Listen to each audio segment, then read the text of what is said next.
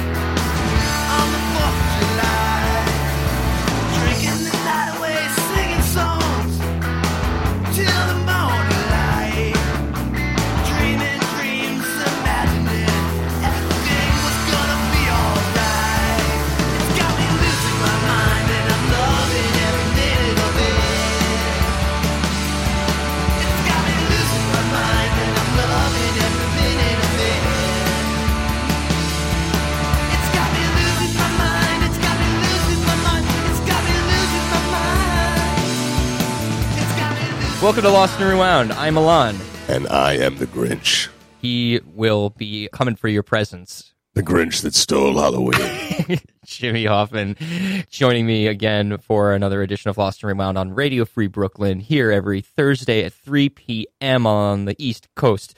If you want to contribute any amount of money at all to make our show sound even better than it is now, because it's so great, not, um, please go to radiofreebrooklyn.org slash pledge. or you can donate directly to our show and keep the fuel going direct to the show. You can go to radiofreebrooklyn.org slash L-A-R. If you want to contribute to any of your old audio, feel free to email us at lostandrewound at radiofreebrooklyn.org. We'd love to hear what you got. All of your olden tapes, dust them off. Get out all the old recordings that you had from years past Yes. of people like Deckard Cain. Wait, who? You don't know about Deckard Cain? Nah, nah, who dat? He's a wise and sage that leads you through a video game that came out in 1995. Okay, which game was that? Diablo 2. oh, wow. That's bringing it back, dude. Yeah, man. You know, you never forget fighting against the spawn of evil. Speaking of the spawn of evil, no kidding. Let's get started with our show.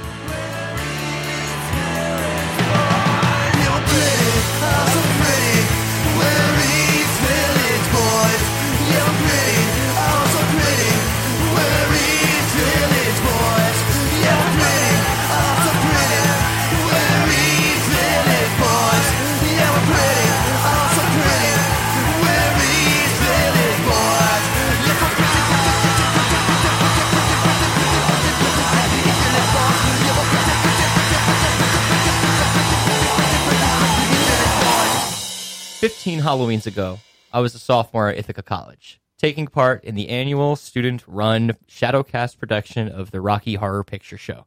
I played Riff Raff, and a spiky haired kid from Yonkers named Andy Stitch played Dr. Frank-N-Furter. Now, you could find Andy slinging drinks in the Lower East Side when he's not ripping up stages with his no frills rock band, The Threads. He's here with us in the studio to share a little history, crack some jokes, and play a ton of music. Welcome, Andy Stitch. Hey, how you doing today? Oh man, I am just peachy. My mom would hate me if I said that. No, you're not peachy. Shut up.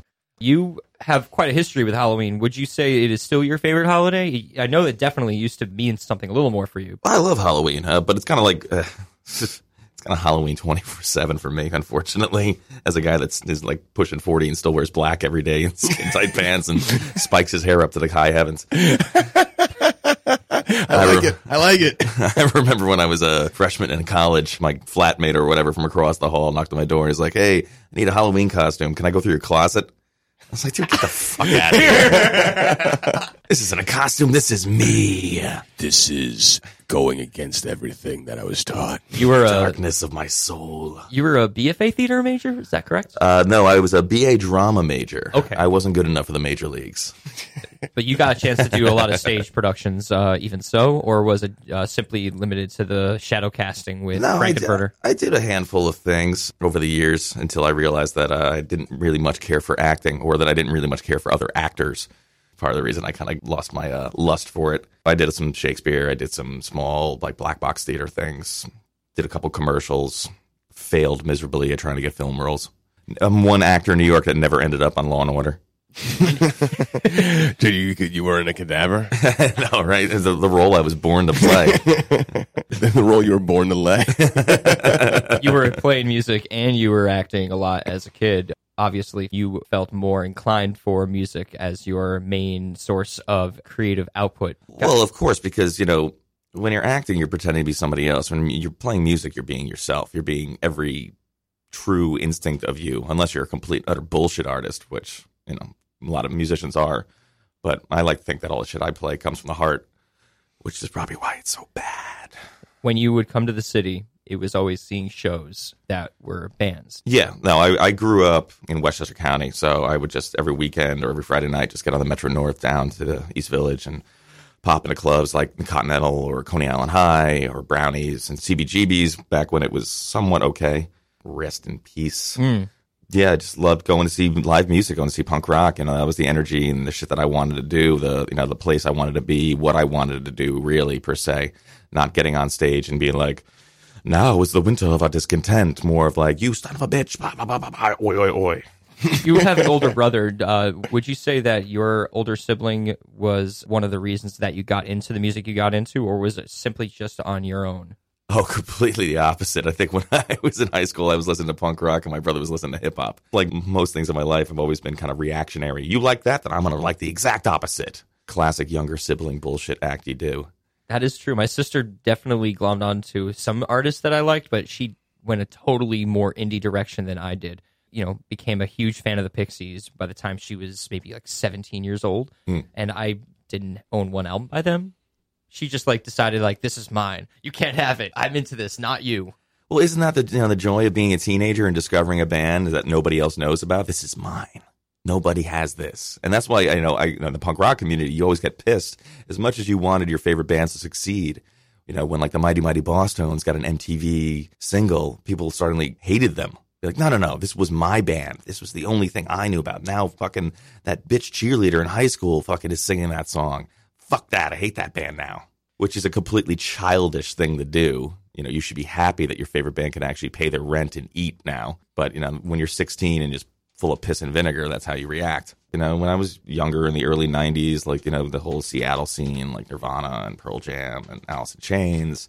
And then as I got, you know, older and actually got into like, you know, more underground stuff, like the Ramones were like mind blowing when I first heard them. The Clash is still the band that I listen to every single day. For local bands in New York, you know, the Lower East Side Stitches, which the first time I saw them, I absolutely loved the band. And then I ended up bullshitting my way into those guys' lives and, you know, 10 years later joining the band. We'll get a chance to listen to some of that later for sure. Um, you know, Jersey bands like the Bouncing Souls and the Blanks 77. You know, like, you know, even underground bands that people like never even heard of, like, you know, in the ska scene. My friends had a band called Jiker that I grew up in the same town as, and I love that band. There were a lot of like ska bands coming out of Connecticut, like Johnny Too Bad and the Strikeouts, and kind of just fell in love with and just ran with. And then the beauty of New York in the 90s was you could just show up at the club and see four great bands that you never heard of and then just become enamored with. Nowadays, they go to like time slot shows. They'll ask, So what time are you playing?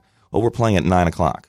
Do you really mean nine? So if I get there at five to nine, I won't have to wait 20 minutes to see you. Because as soon as you guys are done, I'm leaving. You know, the days of like you would show up at doors, watch all the bands, and then leave when the bouncers were finally kicking you out, sadly, have kind of gone in the way of the dodo. especially in the city, it's like that. Every moment of my day has to be allocated mm-hmm. to something that is furthering my New York dream. I personally budget my time and will think to myself, is this worth the time? But, but honestly, I'm one of those people where I stick around at shows all the time because I hate when people perform and leave. In my mind, the courtesy, especially if you're going to do like a mic or something, is minimum you stay for one person after you. Mm-hmm.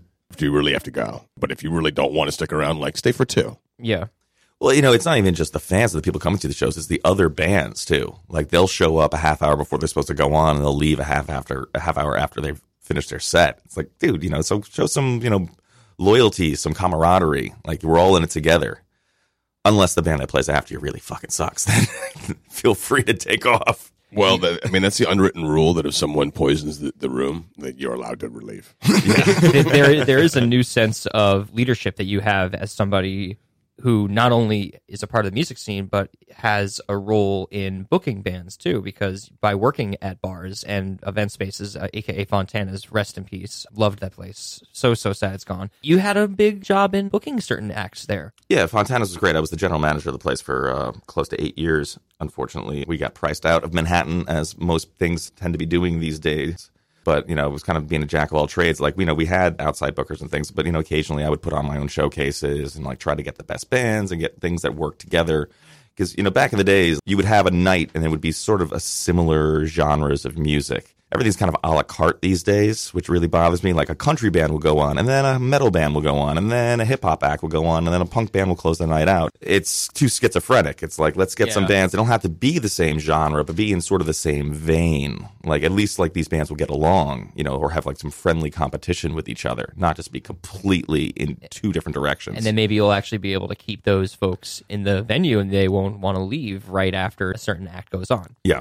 And you know, the smoking ban didn't uh, help either because suddenly everyone goes, oh, no, I'm just going outside for a cigarette. I'll be right back. Pff, they're gone halfway down the block. You get it, you know, because you've been in that same position once before in some capacity when you were trying to make an impression. Well, yeah, the worst feeling in the world is like when you're 17 and, you know, you're booked at CBGB's for the first time and the room is packed. And then, you know, the band finishes and you're like, oh, okay, we got to get on stage as fast as possible because we want to keep this crowd. And then you set up, you tune, and you get your sound check a little bit and you turn around and the place is fucking empty. That's my favorite. I love, I love when somebody has a, rocking crowd and you're following them and you're like, oh, I'm gonna eat up all their momentum. Mm-hmm. I'm gonna jump on, yeah, let me exactly, let me get on stage as fast as possible before they do leave. Yeah, and exactly, and it's like a mysterious specter came through the room and abducted everybody. You know, and you're like, what, what is going on? Where am I? I didn't realize I was opening for some sort of fucking silly illusionist. What was the band that uh, you were performing with at CBGB's? Uh, the tape you have in your hand, uh, Oh, really? Lucky Thirteen, my high school band. A very uh, generic name for a 17 year old punk rock kid from the Burbs trying to act all New York and cool. That was my band. We played in uh, my drummer's basement. Wrote some shitty songs, and I was the lead singer with a very, very teenage voice that cracked and didn't hit the notes correctly before I properly learned how to sing, uh, quote unquote uh, probably still sound like garbage. We were just a bunch of jerks.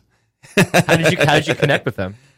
Um, well, I went to high school with two. Uh, well, no, one of the guys in the band, and then the other two. They went to neighboring high schools, and you know there weren't very a whole lot of like rock and roll punk rock kids in Westchester at that time. Like you know this was like a club scene and a lot of Guidos, and guys would rather go to Tunnel and Sound Factory on the weekends than go see punk rock shows. So you felt very alienated in the burbs.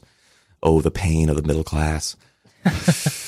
This is a first song that's on this album called Dead End Riot. This is an EP released by Lucky 13 in 1990. I'd say 99 or 2000. That son of a bitch came out. Let's take a listen.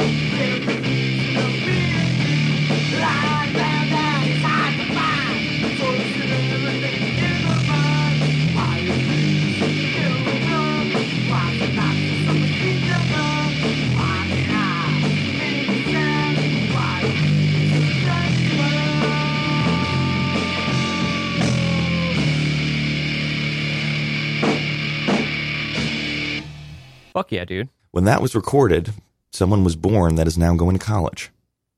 That hurts. My hip. Someone was like, let's make this baby before Y2K happens. That's why this generation sucks. All their brains weren't Y2K compatible. it was like the baby boomer generation. It seems so foolish now, but at the same time, there was a point when people wouldn't come out of the cave. You know what I'm talking about? Yeah, exactly. You found this tape. You only just found this tape recently because there was a little bit of a move going on with your parents. Uh, yeah, actually, my parents have abandoned New York and relocated to Florida, sunny, sunny Port St. Lucie, Florida. That's, as that's uh, really original. New York, uh, as, as New Yorkers do that grew up, you know, in the Bronx and uh, Alphabet City. Once they uh, reach a certain point in their life, they say "screw winter" and they move down to Florida. So I think you just develop a cold allergy when you get to a certain age. You know, I just I don't do cold. I just don't. I just don't do it. You found this tape. You found probably a whole bunch of photos and videos and everything. And, and what was it like to c- come back and see and hear all of these sounds and visuals for the first time in who knows how many years? interesting to say the least. You know, the, the music, like I've always, you know, I still know those songs. Like I still know the lyrics to them, everything. I haven't listened to them in God knows how many years. Everything just gets thrown in a box. And then, you know, one day you get a phone call. I'm like, all right, come and get your shit. And then you load it into your much smaller apartment and go, okay, I got to find a place for all this garbage and maybe throw some of it out. And then you go, oh, look at that. Oh man, I used to wear some silly ass clothes. Was I really wearing Hawaiian shirts with suit jackets? Yes, you was were. wrong with me? Well, if the Mighty Mighty Bosstones could get away with it, yes, you could too. You brought your guitar with you, and you were going to play something of uh, your own solo variety. Yeah, when I'm not playing punk rock and rock and roll stuff around town, like you know, I noodle around just doing some solo stuff. Usually, it's easier to hide behind uh, electric guitars and drums and basses because uh, you can't pick out all the flaws. So when you're playing acoustic, it's like, oh shit, I actually probably should practice more. When did you write this song? I wrote this song about two years ago, back when my singer Mick was on a little bit of a hiatus, spending some time out of state. And I was just kind of writing some stuff for myself and seeing if I could be the lead singer of the band for a little bit. And, you know, it didn't work out. He came back, thank God, uh, because he's better than I am. But it's kind of nice just to have stuff for me, personal. You know, I wrote with the other guys in the band, The Threads, but I, you know, came up with the lyrics myself. And it's a song about a fictionalized girl, an amalgam of different women I've known over the years. A casserole. Uh, yes, like a casserole of ladies. I guess you could put it that way. a bouillabaisse, if you will, of ladies. A gumbo, if you will, of all the women. A B girl boo- boobalays. I was going say for, for all our folks that are listening in New Orleans. yes. Andy Stitch about to play an acoustic joint right here on Lost and Rewound.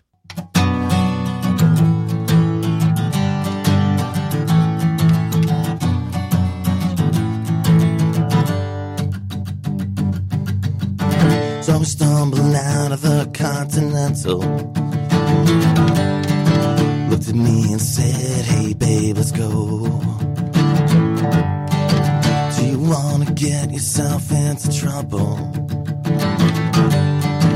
Didn't know what I was in for. And Avenue. Hair so wild when I. Got tattooed arms and a sinister smile. Hey baby, try me on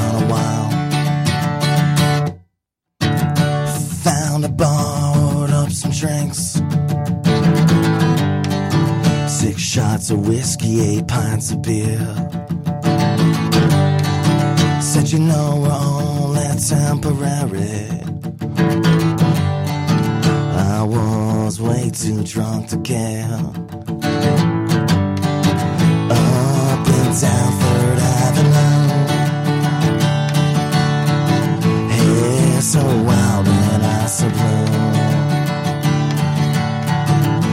tattooed arms and a sinister smile.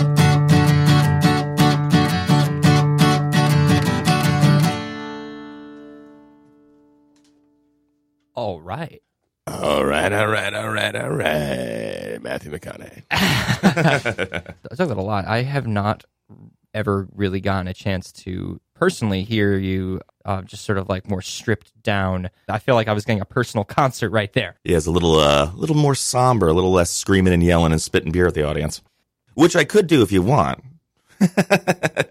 If it was possible. If he if he spit it directly in your mouth, it'd be it'd be okay, like a baby bird, you know. One one thing I did notice, I took my headphones off for just a quick second and could barely hear you sing. But then I put my headphones back on, and your voice is crystal clear. Well, it's funny because you know you can sing in different ranges, and uh, but when you're doing an acoustic, it's kind of like you use your lower like Springsteen register instead of doing your scream and yelling like punk rock. You got an acoustic guitar in front of you. Come on, take it down a little timbre. Sure. I know people who come and try to, the guys that try to belt, and they don't necessarily have the pipes, Mm-hmm. and then they have an acoustic guitar the same way, and you're like, why is this the direction this is going at this moment, you know? One of these things is not like the other. Yeah, you know, just there's a reason why all the cool kids are like, hey, man, sound like this, baby. this is a great song, man. I think it's like everyone takes it from old blues artists. Like, all right, baby, let's get sexy. It's, uh, you know, I mean, think about it. It doesn't take a person from even this culture. If someone doesn't speak this language. If they come over like, you know, like they're like, okay, that guy sounds weird, and you're like, oh, babaji, bad, bad. Oh my god. They're like, okay, enough of that. Stay tuned. More sounds from the early aughts from Mr. Andy Stitch. Stay tuned for more thrilling adventures here on Lost and Rewound. Radio Free Brooklyn.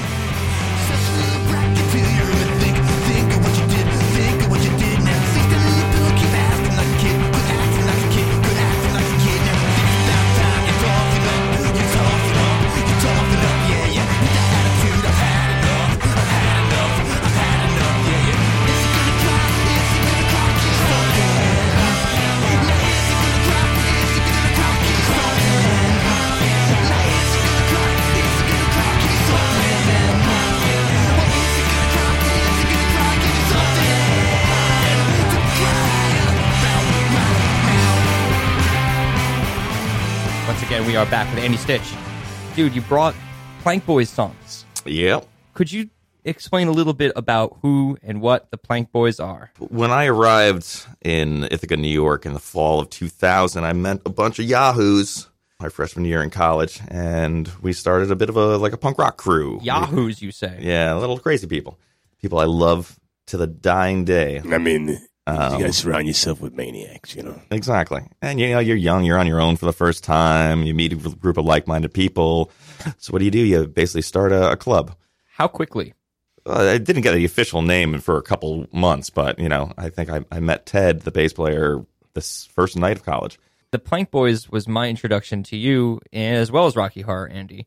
We went to college together.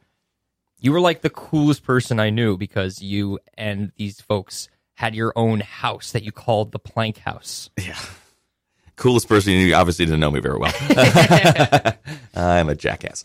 A couple guys, you know, there's only a few of us actually went to school, and the other ones just lived in Ithaca. Yeah. And um, they got a house, which you know was called the Plank House, and there was a little room on, on the side off to the, the living room where uh, you know there was a drum kit and there was an amp. So you know, oh, I have a guitar. Let me come over. Let's plug in. Let's just screw around and play some songs.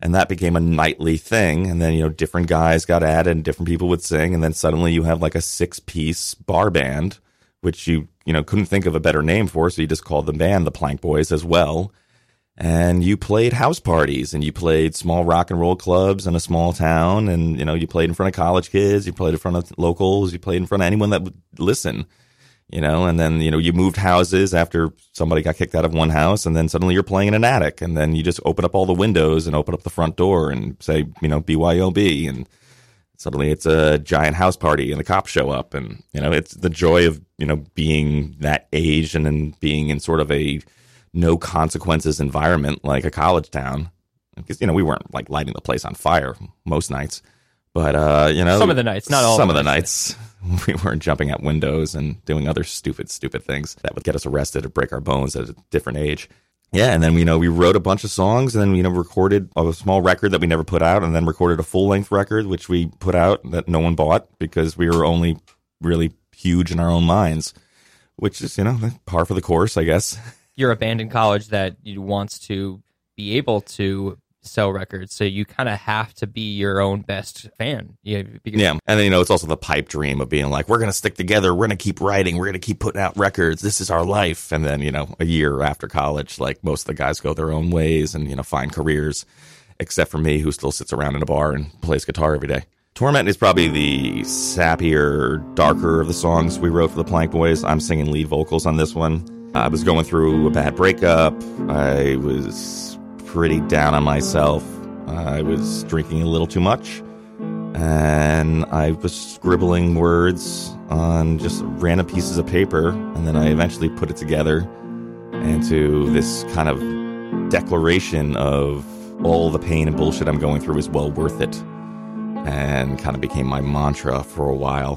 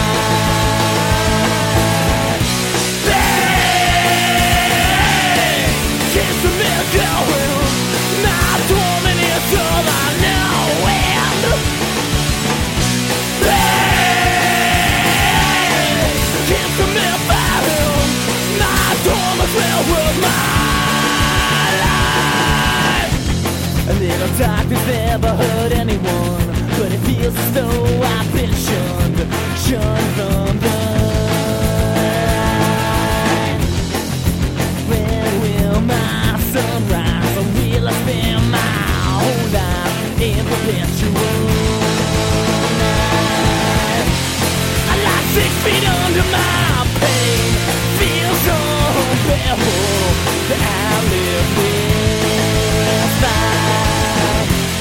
Gotta take myself out of my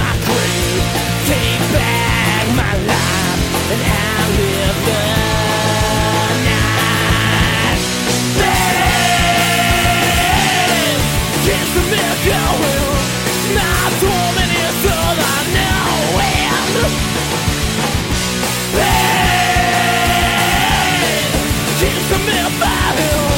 My torment will rule my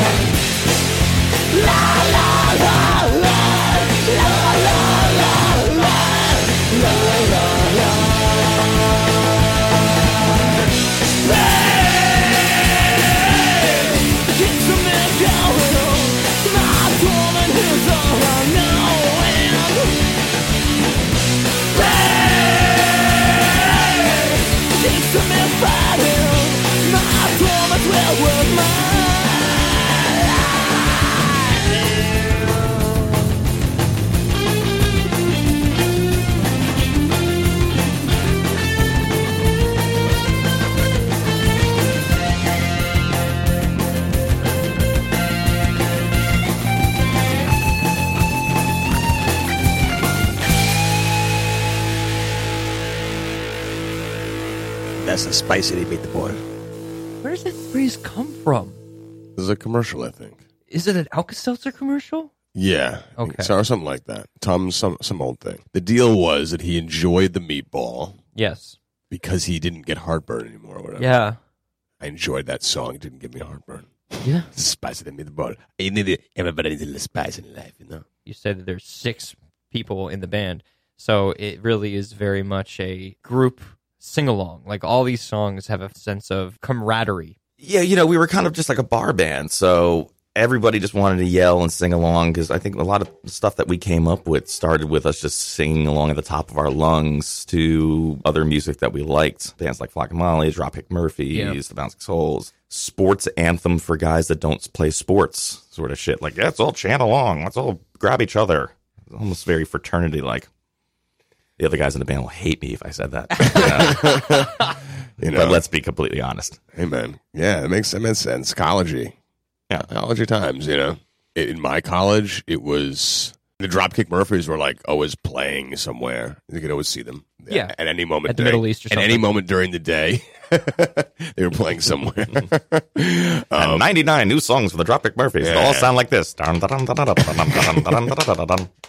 When I first went to college, I was introduced to to hip hop by white kids from Jersey.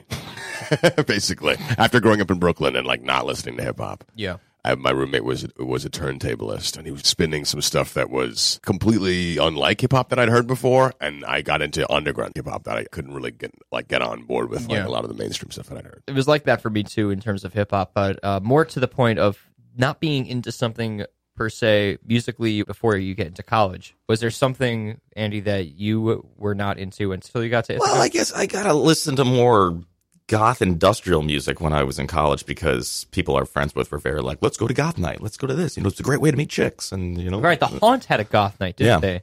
Uh, every Sunday, and then they moved to Castaways, or that was '80s night. I don't remember, but yeah, you go every Sunday, even though you had to be up at eight o'clock in the morning the next to go to class, and you listen to goth music and dance and be silly and chain smoke cigarettes. Hey, if if you look tired when you're goth, it's just better for the look. And plus, air quotes on the dancing part, you know, it's just flailing different ways. You know, you could have no rhythm and still be like, oh, look at him move. He's like he's like a marionette with just a couple of strings still attached. Uh, this track right here is called Skeleton Crew on the whole kind of more gothic tip, I suppose. Ah, I don't know. I think more because we were just drunks and thought we were pirates and just, just like screaming it was and yelling. like a pirate group. It was definitely a pirate sort of group of people. You're definitely a motley crew of scallywags. Andy, Jimmy's favorite impression is that of a pirate. What are you talking about? Don't even get me started. We we found the full circle moment where now we all can treat this next song like a shanty, I suppose. Well- is Ske- Skeleton Crew kind of like a shanty? Yeah, I guess so. And it's it's just a, another one of those big like let's get how how many people can we get into one room to sing into one microphone songs. One of those chanty, yelly, screamy, stupid songs about being young, drunk, and loving your best friends.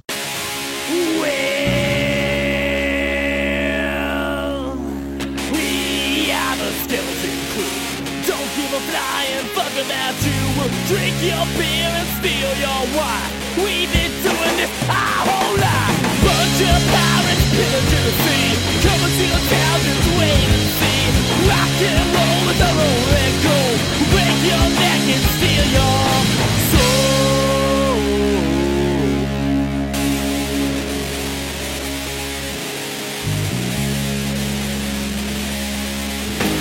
We're props and we're. We like some beer, but we love some whiskey. Me and my boys, we're the pirates here. Came out tonight to watch you quake in fear. We are the skeleton crew, don't give a flying fuck about you. Drink up beer. We've been this the to the sea. To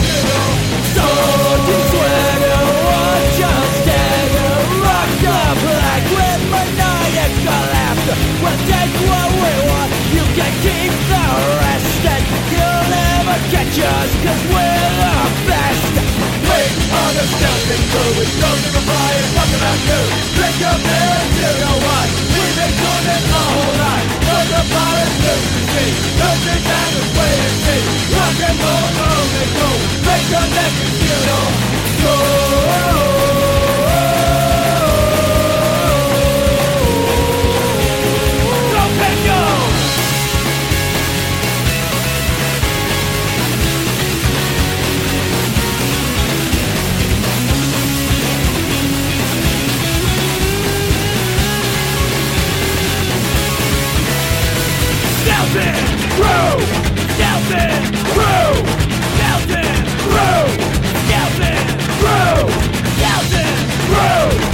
We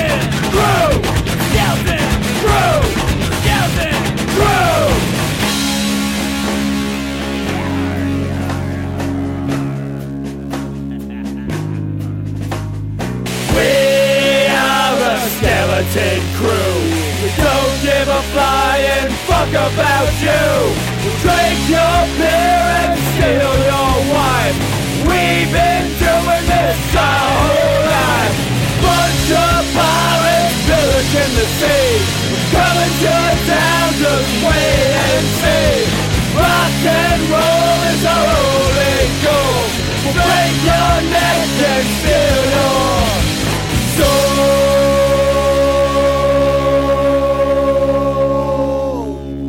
Ardy, ardy,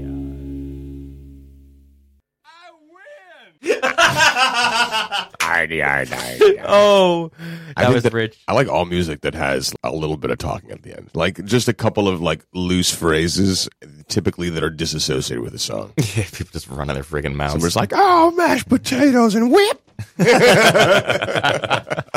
Jimmy was making a comment during the song. It sounded like there were 35 people surrounded by the mic. It was probably somewhere around there, but not quite that much. Uh, not 35, but uh, pretty close. We did this entire record in five days Where did you record it? using the Park School recording studio in Ithaca College because um, Kevin Michael, rest in peace, Yes. was playing bass on that record. It was spring break and he had keys and we had no money. So we kind of just recorded a record guerrilla style, unbeknownst to the faculty, and went in there, brought a producer, I, Isaac Rubenstein, with us, and just bang the son of a bitch out. We did drums one day, we did bass the next, we did guitars the next, we did vocals the next, and then we mixed and got the hell out of there and left no evidence of us being there. So by the time we got to that point when we're recording vocals and backup vocals, none of us had slept in days. And we just invited down everyone that we knew to just get in the room together, put a couple mics up and scream and yell and act like jackasses. Arr, my- you pirated your way into the Roy H. Park Communications School.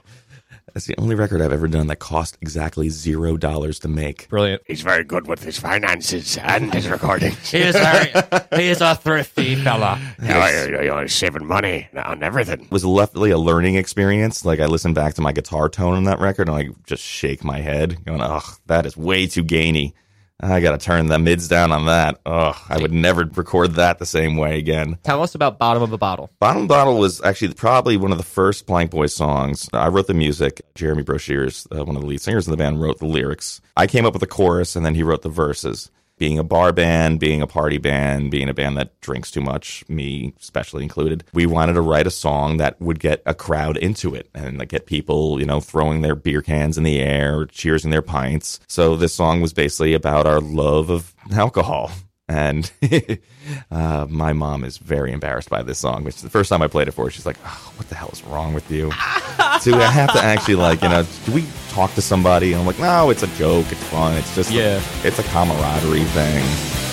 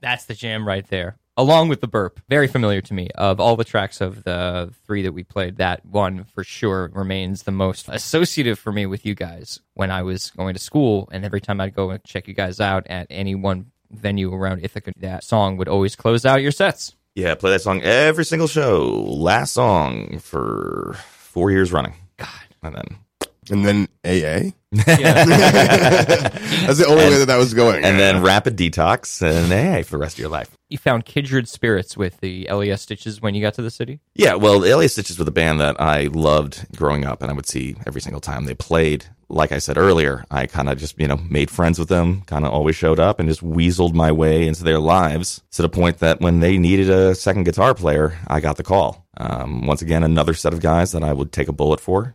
And I just kind of fought my way into that band and fought my way into those guys' lives, and they probably regret every freaking moment of it. That band started in 1994 with Kurt Stitch and Mick Stitch. Kurt was in a band called the Radix, and uh, that band broke up, and then he joined forces with Mick, Todd Raddick, and uh, Damien Branica and James Baggs, and they formed a band called Lower East Side Stitches. They put out three records, Snapped in 96, Staja 98, LES in 98, 99, and then Lower East Side in 2000. a fixture in the downtown rock and roll scene on St. Mark's Place. They were in the movie Summer of Sam, the infamous CBGB scene toward the end of the movie. They're in a movie called The Adventures of Sebastian Cole, starring a pre-entourage Adrian Grenier. The band took a hiatus for about five years, and when they got back together in 2006, I got the rhythm guitar spot. Better Than Ever is a song that Kurt and the bass player Martin wrote up in Montreal, and Mick, the lead singer, my best buddy, he wrote the lyrics sitting at South Street Seaport. We got together, we took a bus up to Canada where Kurt and Martin live, and sat in a studio and rehearsed and wrote the song, and then came back down to Brooklyn at Caesar's Palace in Gowanus and recorded this song. It's off a yet to be released, but hopefully soon to be released record called Still Bleeding that we started writing and recording in 2006 and finished recording it in 2008 and then promptly sat on it for nine years. So this is an exclusive. Yeah. No one's ever heard this before. No, well, we played it live a few times, but uh, no, it's, this is probably the first time anyone's going to hear the recorded version of it.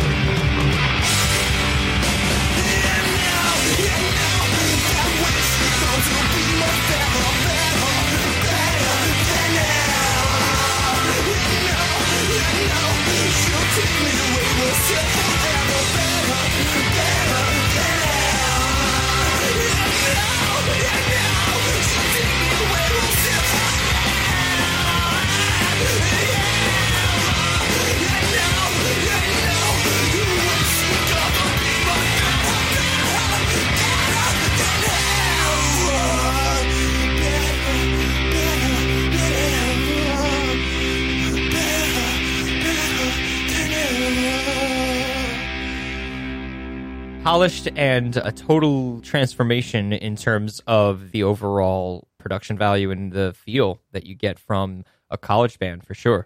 I mean, that's an established sound right there that sounds like you just got really lucky to be able to be a part of that. Oh yeah, totally. You know, they're great songwriters. Mick's a great lyricist. You know, it made me a better player. Maybe got to you know get my chops up a lot more, play a lot faster. The nice thing is that I don't do any leads in that band because Kurt's a much more of a better guitar player than I am, Yeah. and has been playing guitar for longer than I've been alive.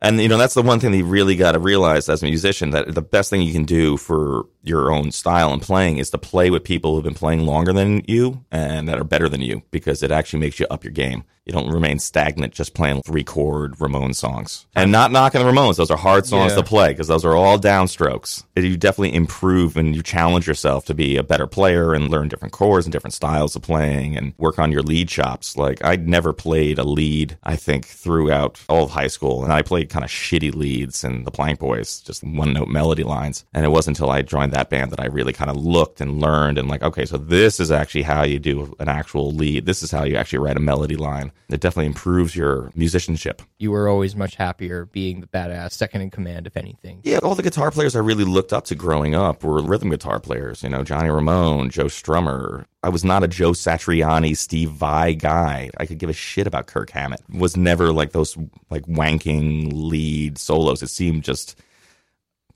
superfluous. Extended guitar solos, extended drum solos. It's like, what do you kiss? Fuck off. We have time for one more track called Making a Killing. which is actually kind of the perfect song for this program when you're talking about, you know, you know, rewind and, you know, back in uh, nostalgia. Yeah. The song is about the gentrification of New York City and how things have changed and how the East Village is now basically, uh, Chelsea? yeah, exactly. And the Lower East Side is now the Upper Lower East Side. Landlords are just making a killing off people. Never heard of gentrification. What's that?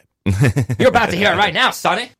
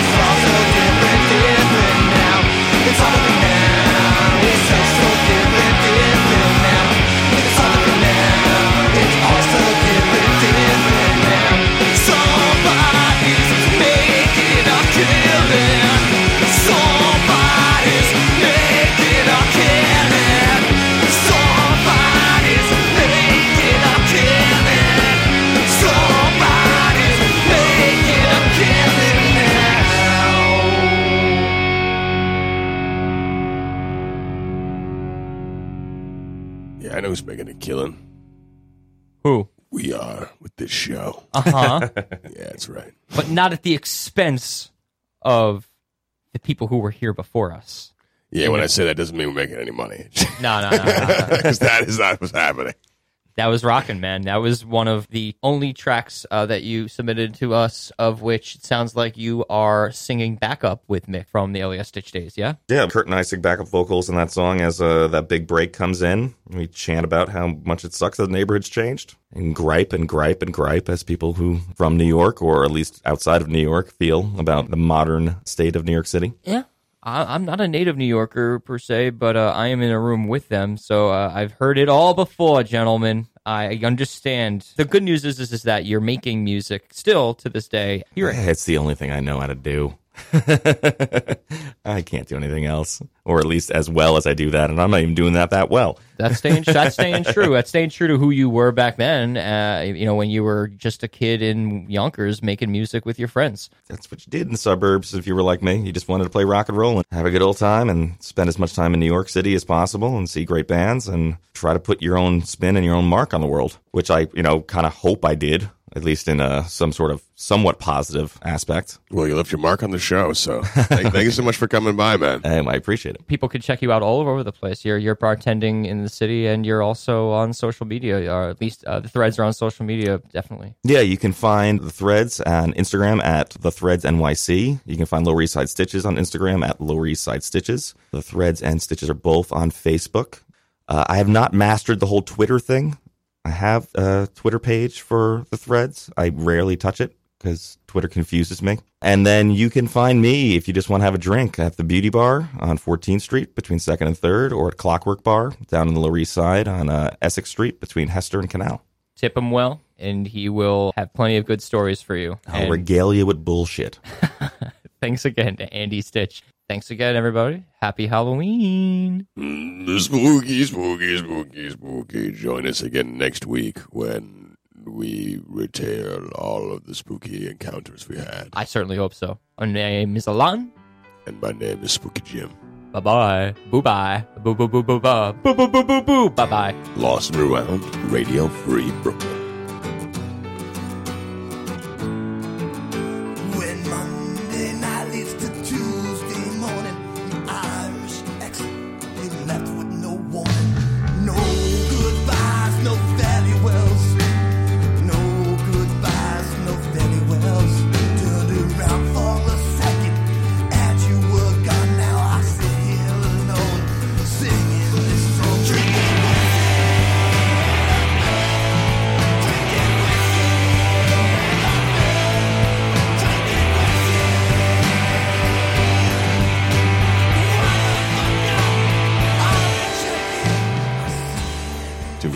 Should have of Lost Z.